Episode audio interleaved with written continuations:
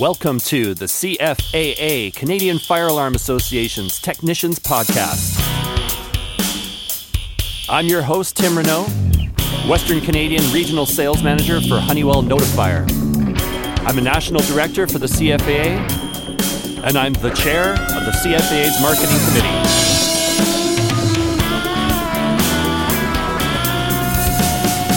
All opinions expressed by the host and guest are solely theirs and not necessarily the positions of their respective companies.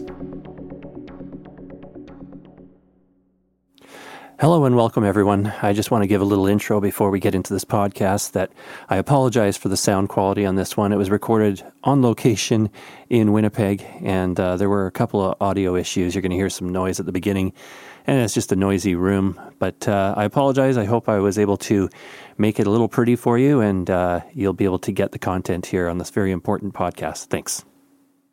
All right, so today I have uh, Derrick Bertrand with me, and uh, today we're going to go over the new position statement that CFAA has um, drafted and approved through our national committee. Uh, this is pretty recent, and I'm going to go over the background of the CFA position statement with Derrick.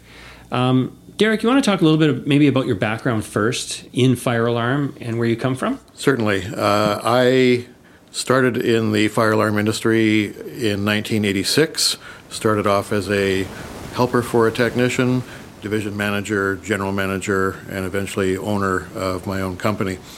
Uh, and I have since retired uh, last year. So, specifically, when we get to this position statement, what is your background in developing this position statement?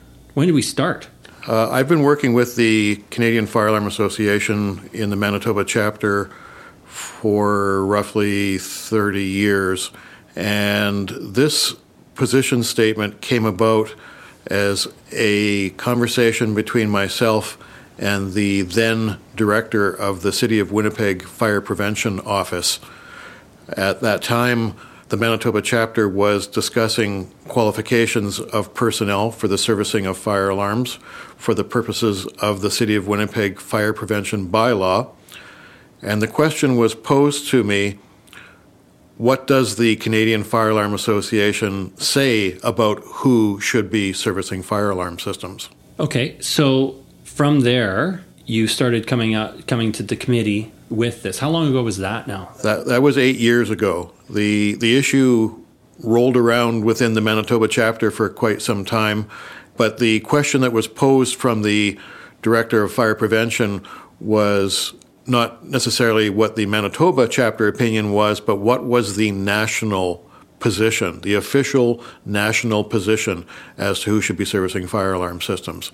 And so at that time, I brought it to the board of directors and was told that we didn't really have an official published statement talking about who should be touching fire alarms. And as a national statement, this is a, a simpler question than to answer it uh, with different regional interests and all.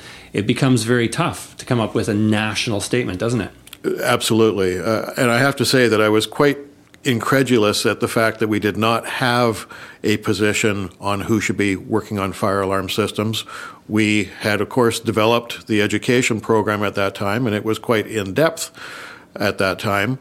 Uh, I think we were probably working on advancing that program, uh, enhancing it with the theory and practical exam processes but we had not actually published a position as to who we thought should be touching fire alarm systems at that yet. Yeah. Okay, so now we have a position statement. So now, where are we at currently with this position statement? What is it? What does it say? And who can? And uh, is there any limitations on who can't? The position statement has two sections. The first section talks about the fact that it should be a CFAA fire alarm technician who has completed the training program and examination process and who is maintaining their registration within the organization.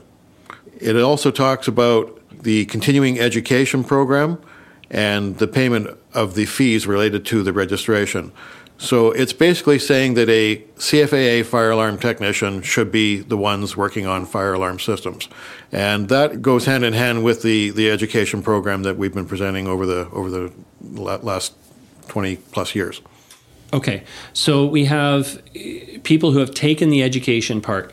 What about people who are we have transitionary roles. We have people who are in training.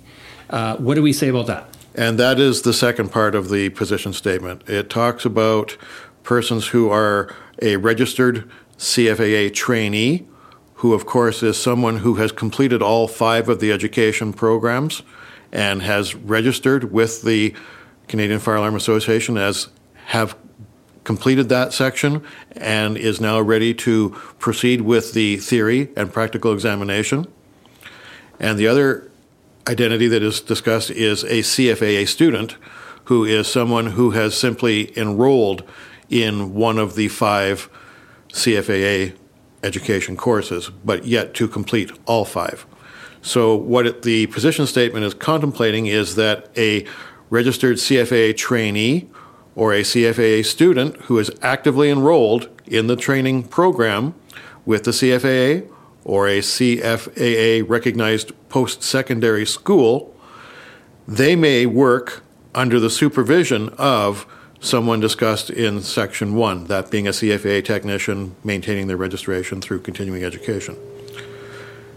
The second part of Part 2 talks about how the student or trainee may only perform verifications, inspections, repairs, and maintenance of fire alarm systems under the immediate supervision of a person who is a registered fire alarm technician. The supervision must be provided in the following criteria that is, that the supervisor is in close physical proximity to the student or trainee at all times such as that the supervisor is able to attest to every action of the trainee student, that no more than two trainee students may be supervised by one supervisor at the same time, and that the supervision is not provided remotely or virtually, but in fact on the work site. Of course, the supervisor being the registered CFAA fire alarm technician. Right. So now the whole point of this is that I, am guessing from all of this now is that we don't have a bunch of trainees out there working on systems who are haven't gone through the full vetting and training with CFAA, and that we have somebody on site who can check their work directly. What we don't need is somebody at every single individual device with this trainee. I think I'm getting from this. Is that correct? I think it's pretty universally accepted that trainees and students do not possess the proven education or experience to work independently. And so they do require supervision by persons who have proven their experience and education through the uh, CFAA registered technician program. Okay. So now I think we have the parameters kind of figured out here. If if anyone wants any more information on this, it is on the CFA site, I believe now. I think it's coming shortly. It's coming very shortly. Maybe by the time this is published, we'll have it out there. Uh, so look forward to that. Hopefully, I'll have it in the show notes by the time we have the podcast out. Um, so now we have this position statement. Hopefully, we'll have it in public very soon, if not already. Then, what can we do with this statement? I personally work and, reside in Manitoba and have been working with the Manitoba authorities uh, for many, many years with regard to qualifications. Now that we have this position statement published, we are going to be taking this to the Manitoba authorities having jurisdiction and urging them to consider adopting these terms into their qualification requirements, be it in the Manitoba Fire Code or the City of Winnipeg or City of Brandon fire prevention bylaws. And I think that the onus is on every part of the country, every chapter in every part of the country, to do the exact same thing in their jurisdiction. The only way that we are going to see an improvement in the education and level of workmanship in this country is if we can get the authorities to recognize the requirement for only persons with qualified and quantified experience and education to be touching life safety systems. Okay, so that's great. And we have certain jurisdictions like Alberta that we have, you know, already some position statements that the authorities have made. What's going to be the next step, say in Manitoba? What do you what do you envision we see in Manitoba specifically? And maybe then that'll give some ideas to people out there in other provinces that don't have um, any kind of official position statement on what a qualified person is, other than basically that. A qualified person is all it says. Right. Uh, speaking for Manitoba, the Manitoba Fire Code does currently specify that it shall be a CFA fire alarm technician or a equivalent or an individual working under the supervision under the on-site supervision of a CFA fire alarm technician. But the new position statement goes so much further to expand upon those points.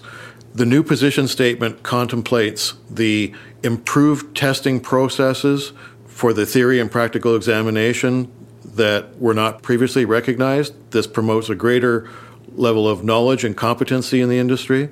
The new position statement enables the governance of technicians through the registration process that is currently not recognized in the Manitoba Fire Code. With regard to supervision of persons who have not attained their complete education program.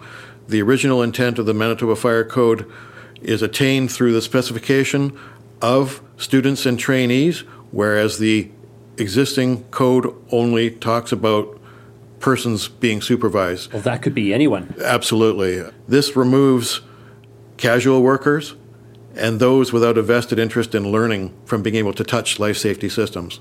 So it differentiates that out there in the industry. We're trying to make a flow towards qualified people. Absolutely. And I think that the most important thing is that this improves the supervision for novices working in the industry. If, if you do not have someone providing you adequate attention and supervision while you are learning this profession, it's going to take you a very, very long time. And I've had numerous conversations with numerous individuals who have started this industry and been frustrated to that end. And I think that this position statement will go a long way to rectifying that issue. And I think that's a really important part. We've, we've, you know, we've definitely heard uh, that you know there could be the risk to business owners that they see this as more costly, more more onerous but what this really does is create a retention in the industry and a legitimacy to the industry for those young people coming up that they're not just a temporary worker. They actually have a, a reason and a career flow in this. Absolutely. And this is moving it from the, the code side, or at least from the authority side, that we have something to back that up to say, you come into this industry, and even as a trainee, we have a process for you. Absolutely. Yeah. And I have to say that I've been very, very passionate about this project for quite a long time.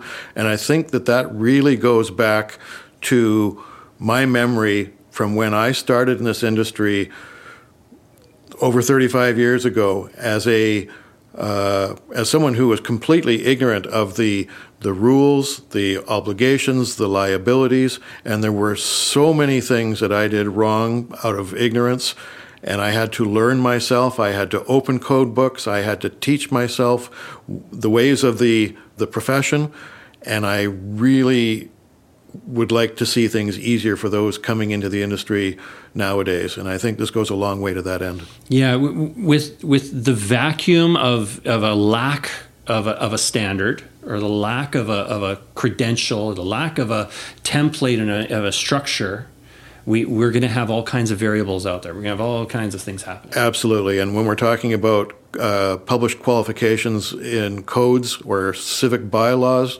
uh, that vacuum, when it exists, all kinds of wild things can happen. So I think it's a very, very powerful document and, uh, and long overdue, quite frankly. Okay, so if you want to know more about this position statement, uh, we will have it posted up. I hope to have a link uh, on this podcast, or at least very soon we'll have links on the CFA website. Uh, thanks for listening, and thank you, Derrick, for being here, and thanks for uh, giving us this information. Thank you for having me. Once again, thank you to Derrick for coming on the podcast. And uh, while I was in Winnipeg, he was able to join up with me.